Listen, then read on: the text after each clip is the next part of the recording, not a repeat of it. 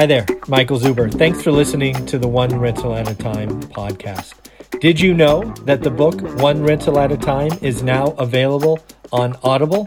Yes, to all my podcast listeners out there, One Rental at a Time is now available on Audible.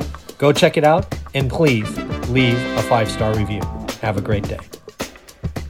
Hey everyone, it's Monday morning, 8 a.m. Pacific, and that means we start our week of um, interviews with experts. And it's Monday, so we're bringing Greg Dickerson back to the show. How you doing, Greg? I'm great. How are you, Michael? I'm doing very well. I'm actually, I'm actually feeling pretty good, right? I know we're going to have another bad week of news, right? Yeah. Headline news: unemployment could be worse than last week, which last week was a record. Uh, we are going to have negative headlines about cases and deaths, no question, right? Uh, but yeah, yeah. But I think yesterday was a big day because now we realize, you know what, you know, we we can't talk about Easter. That was kind of a little bit of wishful thinking. Uh, but I think if we can really talk about the end of April or May first, we can finally start to unlock the economy in in parts. Right? It's not going to just go back to where it was. But you know, we have 30 days to get testing in order. We have 30 days to set up infrastructure. To you know, these five minute tests are out there, and it's just going to feel it feels good and maybe it's wishful thinking but it feels good. You go you know what? I can see the light at the end of the tunnel. So i don't know. I don't know if others share that uh, opinion of mine but i actually feel much better today than i did last monday. Uh, so i was just curious what you were thinking.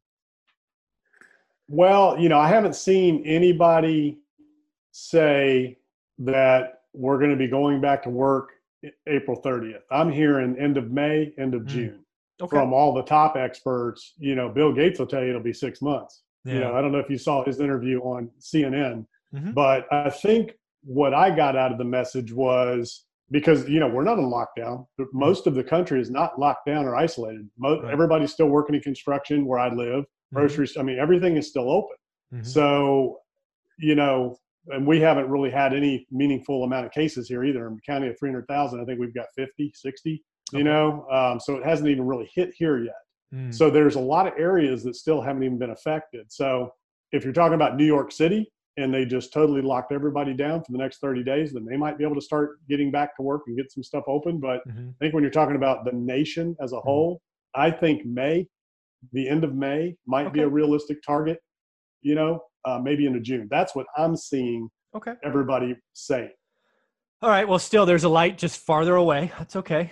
You know, it's it's darkest before dawn and all that good stuff.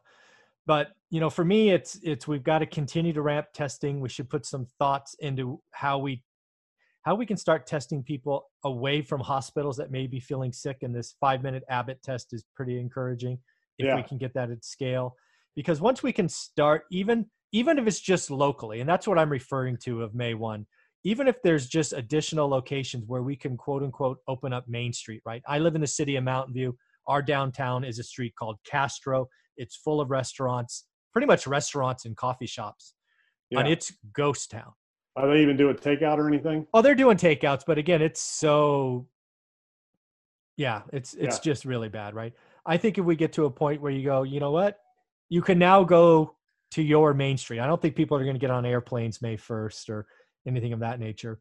But, you know, if they they instituted like if Google, just for example, hmm Google's the biggest employer in Mountain View. If they came out and said, you know what, we're going to set up five Google testing facilities. If you're feeling sick, come here, drive through, five minute test. And oh, by the way, if you're sick, go home, quarantine yourself for 15 days or whatever it is. And if you're not, you know what, go enjoy a meal, go do something. You know, um, I think that's Yeah. where we're going. Well, you got to remember that's where we started. hmm You know, that's how it started. So how do you end it? You, you know what I mean? So it's Yeah. like it's almost like what Bill Gates is saying, dude. You got to shut the entire country down Yeah, for 30 days, sterilize and sanitize everything. yeah, Then you might be able to meaningfully get back to work. You know that. Yeah. You know he's saying. You know, and and with what we're doing and the way it's going, you know that's kind of where we're at. So I guess, and I don't even under- know how this works. So I guess all the cases are peaking, and then this thing just goes away. You know, I you know, and is it going to come back in the fall? yeah, you know i mean there's just so many things that we don't know but with you i'm encouraged because there is going to be more testing there are going to be vaccines there are Mhm. going to be cures so right. by the time we get to the end of this you know july august september whatever time frame that I believe realistically you're going to see the, the country actually get back to work. I don't think right. it's going to be till the fall. Okay. Those things should be in place. Right. And that's that was the plan from the beginning. Let's slow this thing down mm-hmm. versus a shutdown so we can get some of these things in place. And that's kind of what they've been doing. So, you know, uh, how do you start it back up? You know, that yeah. and, and what's the effects of that? And all we know is what we see in China and Korea and these other countries. You know, so we have a testing ground there. Yeah. Yeah, it's going to be interesting. You know, if this goes on much past May 1st in its current scale, or we ratchet up like Bill Gates is talking about, where we go full lockdown, which is frankly what I wish we would do uh, April 1st. I just wish we'd just do full lockdown April 1st, bite the bullet, get it over. I feel like that's what we might be working towards April 30th. I think at that point, they're going to capitulate and say, shut it down. Yeah, that's a wasted 30 days. But yeah, we shall see. But one of the things I knew I wanted, yeah, one of the things I wanted to talk about today, because again, I'm coming to this conversation a little more encouraged. I might leave it less encouraged, but yeah. No, well, no, no. It's whatever. What are you going to do? You know, nothing we can do. but what I thought I would talk about is, you know, because we've been, we've both been in this two decades. You're a few, actually a few years longer than me. Um, I thought what we would talk about is what time in our career did we make the most meaningful kind of jump i don't know in in wealth creation or whatnot because um i don't know about you but there was definitely one one period that was probably 18 months in duration where um i was going against the grain and in hindsight it was probably the most meaningful jump for for olivia and i so i was wondering if you had the same thing in your career or, or for you maybe it's just been Mm-hmm. consistency. So I thought we'd start there. Yeah, you know, so I mean, it's been a number of things for me. Number one, when I first set out to build my first company in '97, that was a huge transition in my life. Mm. Um, and then I sold that first company, you know, seven years later. Okay. And that was my first real exit. I built it into a $30 million company. Excuse me. And, um, you know, had real estate construction and all that, sold it, transitioned my business model um, for a few years, and then you know that was the peak of the market, if you remember back then. That was yeah. that was the peak from that '90s downturn into the 2000s and the dot com you know bubble that fueled real estate back in 2000 2001. Yeah. Um, so we peaked at 405. So I sold everything. I sold all my properties, my companies, everything back then. Mm-hmm. And then I started you know doing some different things and you know moved more towards the outsourced development model. Okay. Um, you know, and I still had a staff and a team. Then I jumped in and started building again in 2006, seven, and then shut that down in 2009. You know, we just, there was just nothing to do. Um, so it was 2009 when I made the final transition into full-time outsource, you know, development. So that was a real pivotal time for me. That was probably the most instrumental time in my career because I learned the mm-hmm. inner workings of how banks think, what they do in the situation we're in now when when people can't pay their rent, can't pay mortgages, you know how do the banks think what do they do how's the government react in those situations so mm. i learned a ton from that standpoint and how debt is worked out you know how situations are worked out um, you know what the real effects of lack of liquidity you know things like that like we got this big cmbs bomb right now yeah. out there waiting to explode you know what how is that really going to unfold and what's the real results of that so those are the things that were real pivotal and transitional for me in my career I learned a ton through all that, and it's helped me ever since in understanding how banks really think, how they really operate, and what mm-hmm. they're what they're really all about behind the scenes. And it's not like what most people think. You know, everybody's all upset about you know Bank of America, this, that, and the other about you know forbearance and what they are and aren't going to do. Right. The banks they don't even know yet. You know, yeah. because you know they are ultimately fiduciaries of the institutional you know sovereign wealth funds and pension funds and institutional investors. So it's not as easy as everybody thinks that somebody behind a desk can just make a decision and say, well, we can work your payments out. So yeah. there, there's a process that you have to go through. The good news is that they'll be able to go through it and there is a process. But it was that time period probably that was the most influential in my career that gives me the most peace in these times. Like you said, you feel positive and encouraged. I'm always positive and encouraged.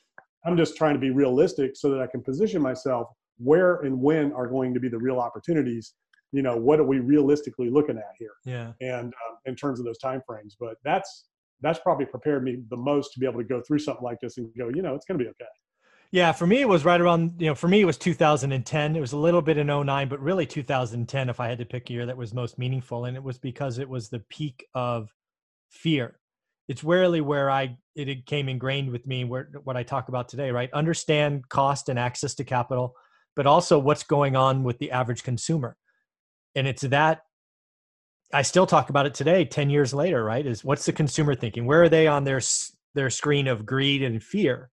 And that's why I could confidently sell uh, sell stuff in 19 because I could see them tipping over into greed and stupidity, and why I can now go, oh, now they're afraid, and now you can see price drops, and you see big capital letters in the MLS again, and must sell, and um, lending yeah. just changed overnight. So it, it's it's that experience and the fact that I look at the market every day that I'm like, okay, opportunities are here.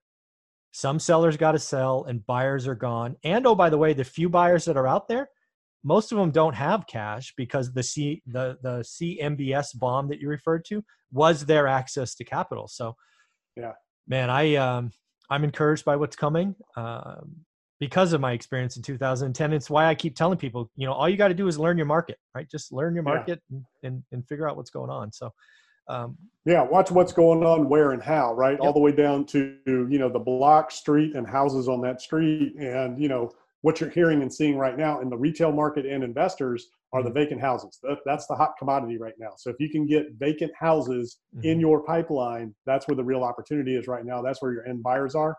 Yeah. Because there are a lot of people that are sheltering in place that can't let people in, don't want to let people in, and with what's going on, if you're renting yeah. uh, or you're uh, you know struggling with your mortgage well the government's told you you don't have to pay. So those people are going to squat for as long as they can a lot of them you know yeah. and and rightfully so right? There's people that are experiencing real trouble. So uh, they're going to take advantage of this as long as they can as they should um, to be able to, to, hopefully work it out. So there's a lot of sellers that aren't going to be able to sell. And, yeah. if, and if they can when you're going to inherit whatever's in that situation. Yeah, exactly. and you're going to have to work with them you know you can't buy it and evict them you're not going to be able to do that no, no question. Um, given both of us have brought this up, the CMBS bomb, you want to kind of talk about what you, what you see going on and kind of your understanding of what it is, or, or I have no? no? idea. There's just no buyers for it, right? So those yeah. are those are you know just like in the housing market, 2008, nine, and ten. Um, what created that was they were carving up. Let's say you live in a neighborhood and there's a hundred houses around you. Yep. So they were carving those 100 houses up into 10 pieces and yep. packaging those 10 pieces of that mortgage from those 100 houses into a security and selling it. Yeah. CMBS is kind of the same way. It's these loans and these notes that are originated with commercial properties that are then repackaged and sold as bonds to pensions, hedge funds, you know, institutional investors. So uh, right now, what's going on is there's no market for those assets because uh, of what's going on in retail, office. You know, multifamily. There are still some, but even that's drying up. Multifamily yeah. is the safest haven for institutional investors the CMBS side of that has even dried up because they're expecting all these defaults and they don't want to get stuck with these properties. Yeah. So just in case you don't know what it is, it's commercial mortgage backed securities, correct? That's correct. Yeah. Yeah. And essentially this is going back to um, Carl Icahn, I think like three weeks ago. I think we actually talked about it. He made a call on the CMBS market and said he's mm-hmm. shorting mm-hmm. it. The guy's a genius, right?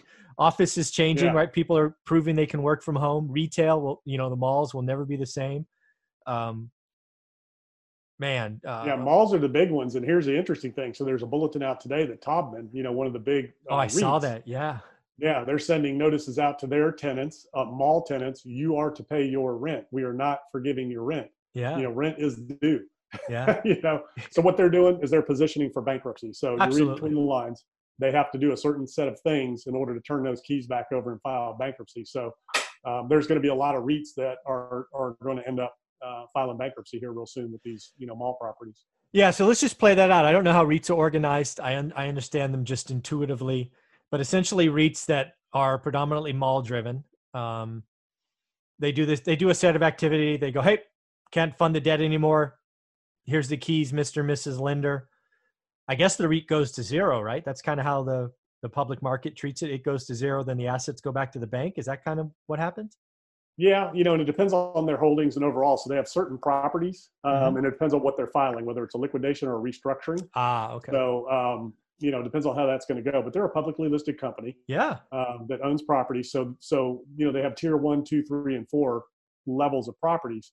So it just depends on which ones they're putting in there and which ones they're able to hang on to. And it's going to be a restructuring more than anything else. But yeah, yeah they could ultimately end up having to liquidate the entire company. So yes, the stock goes to zero, gets wiped out unless somebody else stock, steps in and buys it. Mm. Wow, that is um, Enron. yeah, exactly. That is pretty scary to think about because there are a lot of retirees. That put money into REITs because they live on that, right? They live on yeah. the income, right? And uh, man, the world's so going to. That's the other side of the interesting equation. Is you know, there's a lot of people that do rely on 401k, CDs, money markets, things like that for income, and with interest rates where they are, you know, that's been eliminated. So. Yeah. You know, where does that individual go now? Because you know, the stock market, we're not done yet. No. You know, um, what we done. saw last week you know, you've heard of a dead cat bounce, yeah, you know, sucker rally. Yeah. Um, I don't know if you've heard those terms, oh, but listeners, sure. go look up dead cat bounce and go look up sucker rally because you know, in times like this and in 2008 when the market was selling off, you know, you would get these spikes, not as severe or as giant as we're getting now because the market is just so overinflated and you know all the electronic trading that's going on. but those yeah. things happen to draw draw people back into the market and then bam, you know it goes yeah. down so um, the question is, how long, you know, does it last, and what are we going to see? And you and I know the real effects of what's going on have not reverberated no. to the markets yet because yeah. of like said, the job losses this week. You know, the real effects on business. How long is this really going to go? Like, there might be some optimism about this, you know, April 30th, but you know, it's going to take time for that to ramp up. Yep. So, you know, I don't think that's baked in yet. I think the initial shock is what we saw for that initial first downturn. I think there's another tier yet oh, before we sure. start climbing back up. Yeah. Yeah, we uh we haven't found the bottom. We're not on firm footing. Uh I still think tech for lots of tech is still in trouble, but uh yeah. Yeah. So another thing I wanted to talk about again, 2010, 2009 were important years for us. Um for me it wasn't necessarily about getting cheap prices, which obviously helped, but most of that wealth was when I could communicate with sellers and get creative on putting a deal together right creativity yeah. Uh, like you said right creativity of understanding what's important to the seller maybe it's a bank maybe not but that was really where um, that was game changing for us so mm-hmm. you know can you talk about some creativity and some things that you've done over the years yeah. to put deals together other than just being cheap yeah so it's not always about price sometimes it is right. and you know when you're dealing with people you give them options. Hey here's a cash price here's an owner finance price here's a lease option price you know exactly. give them some solutions depending on their situation. But here's what's really cool and interesting and this is with banks. So for everybody listening start making a list of your local and regional banks uh, because they're going to have what's called special assets managers. So anything that's in trouble or, or you know in default or heading in that direction gets turned over to the special assets manager so they can make some decisions on those properties bankruptcy attorneys are other good ones to you know build a network with and start you know staying in front of. There's going to be a lot of properties that you will be able to step into and just take over yeah. where local regional banks will transfer that mortgage over to you. So you'll be able to walk in and take over properties and businesses for zero money. They yep. just want you to take it over. So i did that with some developments that went into default where the bank brought me in to finish them out so houses, developments, and then existing assets back in 09. So mm-hmm. when I say I learned the inner workings of the banks, you know, this time around, what everybody learned, that's why you see the Fed acting the way they're acting, because they don't want the banks to fail. And if these things don't get made whole, and the CMBS is going to be an interesting thing to watch, what is the Fed going to do about that? Mm-hmm. Um, because they don't want that market to collapse, you know, and that's what everybody's posturing for. That's why those signals are being sent because, hey, mm-hmm. government, come into the CMBS market. So, anyways, You'll be able to step into some properties on the banking side and just take them over. They'll just deed them right to you. You take them over, you, you finish it out, get them performing, you know, whatever. There'll be opportunities to step in with people that just need a balance sheet. So, Michael, you've got a balance sheet. So you mm-hmm. might be able to find a syndicator who's got a great asset that you know he's in trouble doesn't have reserves and doesn't have the balance sheet so you could step in mm-hmm. and take that over you know and or provide that liquidity or that balance sheet that they need to keep things going so they don't lose the property um, and you'd be able to step into some deals that way.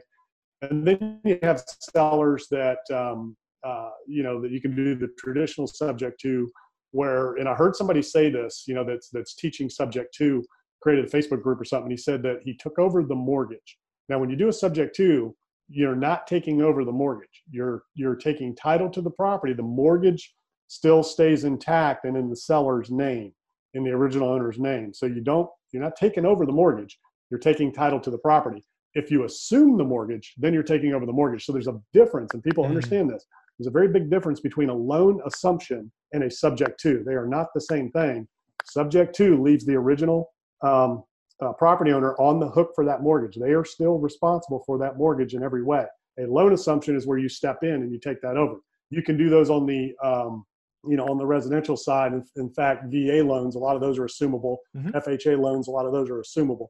You mm-hmm. know, so um, so that's something to think about when you're dealing with property owners. Ask them, you know, is your mortgage assumable? And if they don't know, call your mortgage company and ask them because then mm-hmm. you know banks will do that too. They will let other people come in and assume that loan. Yeah, especially strong buyers with the balance sheet, right? Because again, most banks are looking at this as a short-term, maybe yeah. one-year problem, and the right answer could be let them assume it. Right now, assumable, you're going to have to qualify. You the True. bank's going to underwrite you just like they do the original borrower, subject to, you know, literally they are transferring title to you, which will trigger a due on sale clause, but that's only if the lender finds out about it and calls that loan. Generally, they're not going to do that because they, they got their hands full, right? Right. You know, they're going to be so busy dealing with loan modifications and forbearance and all that. They're not going to care as long as the money's coming in. They're yeah. not going to care. Good deal. So yeah. there will be some opportunities there. So everybody needs to really get up to speed on subject to how to do that.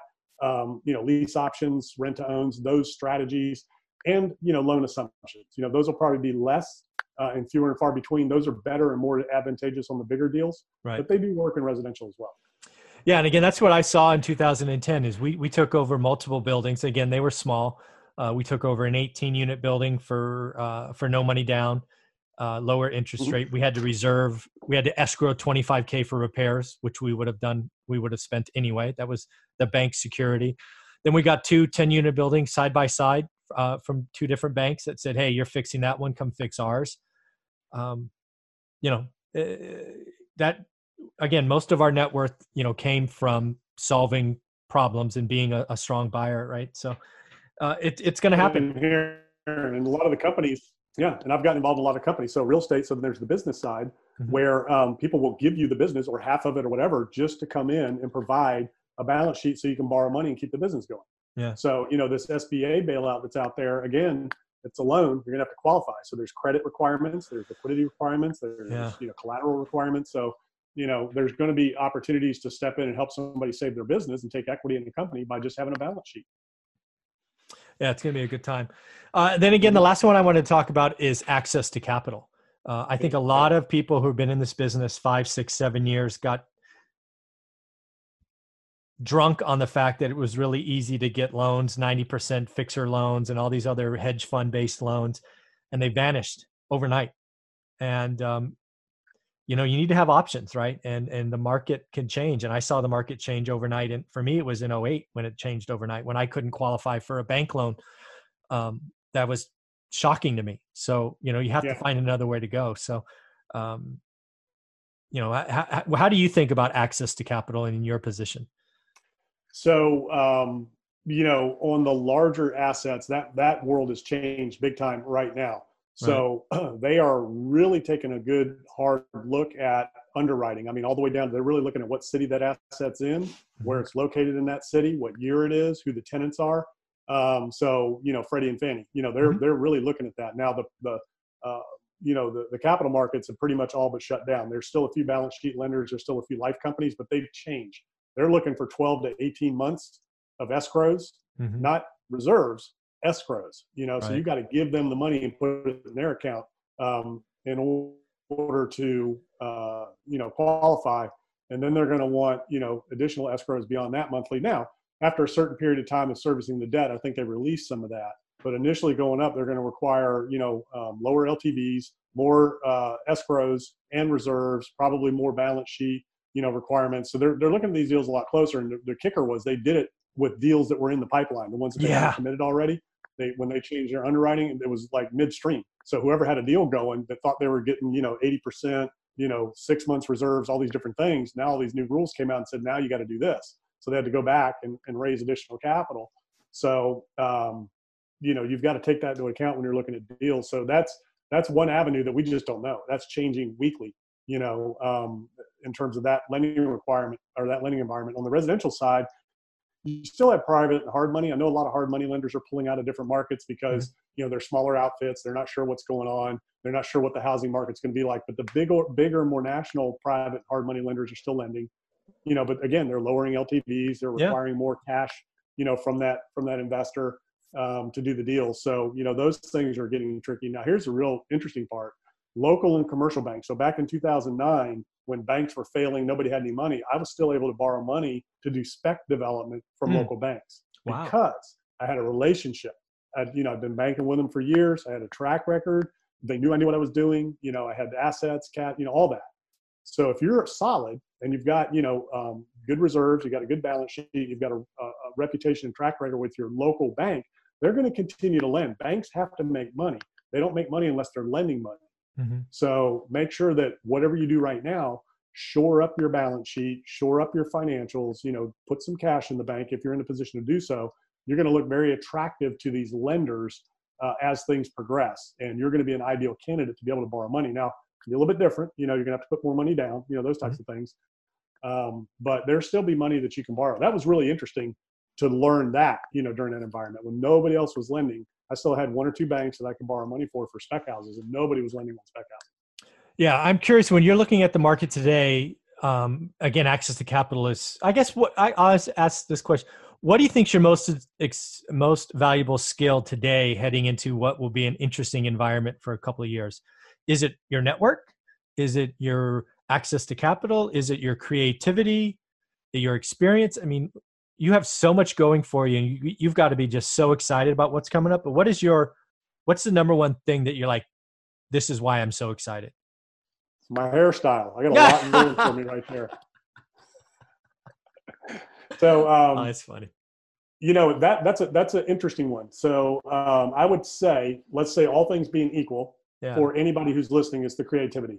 Okay. knowing how to structure deals creatively and understanding how banks think. That is probably the most valuable component of everything because without knowing what I knowing what I know and know how to how to do what I do and knowing how to evaluate markets, evaluate deals, and find opportunities, nothing else matters. You can raise exactly. all the capital in the world, but if you don't know how to find and structure deals at the right price, none of that's going to matter because yeah. the capital won't go in to deal with you if it's not the correct deal structured the correct way.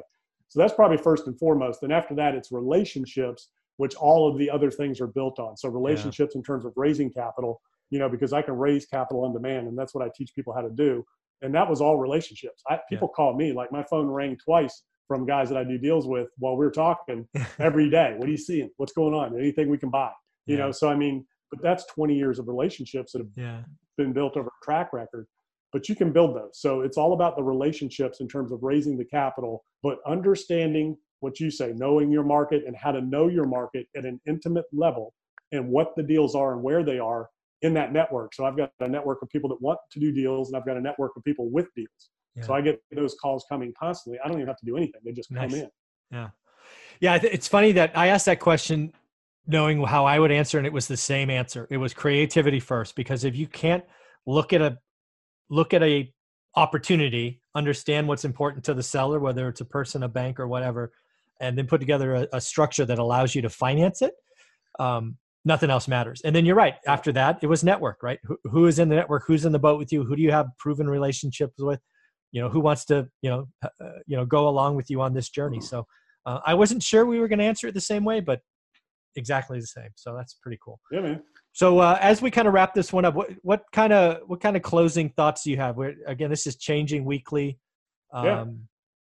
Ha- glass half full, glass half empty. What what do you what, what what's going on in Greg's world?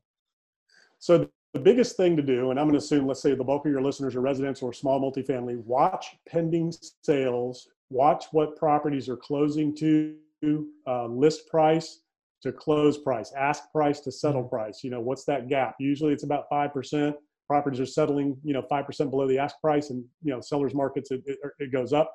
But mm-hmm. watch those two things: pending sales and um, you know sale price to settle price. That'll really give you a good indication of what's going on in your market and what's happening. You can watch new listings, but that doesn't really tell you a whole lot. I mean, anybody can list anything. You want to watch pendings on a daily basis. What's going under con- under contract and where? How long was that on the market? What is selling?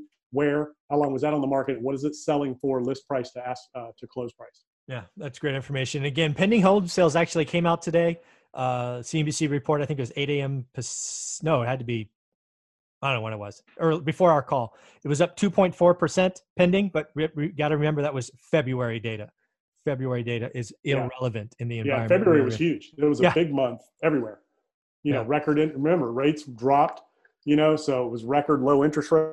Mm-hmm. started happening, the rates ticked up again. Mhm. Um, you know, so yeah, February was strong everywhere. So March is going to be a little bit different. April's going to be a little bit different. Just know, a little so- bit. Yeah. So be positive, like you said. We're going to get huge unemployment numbers. My guess is, you know, 25 to 30 percent of the country has to be out of work. I mean, it's got. Oh yeah, gotta be. We're a service-based economy. and This is something Yeah. that we have told the service-based economy to go home.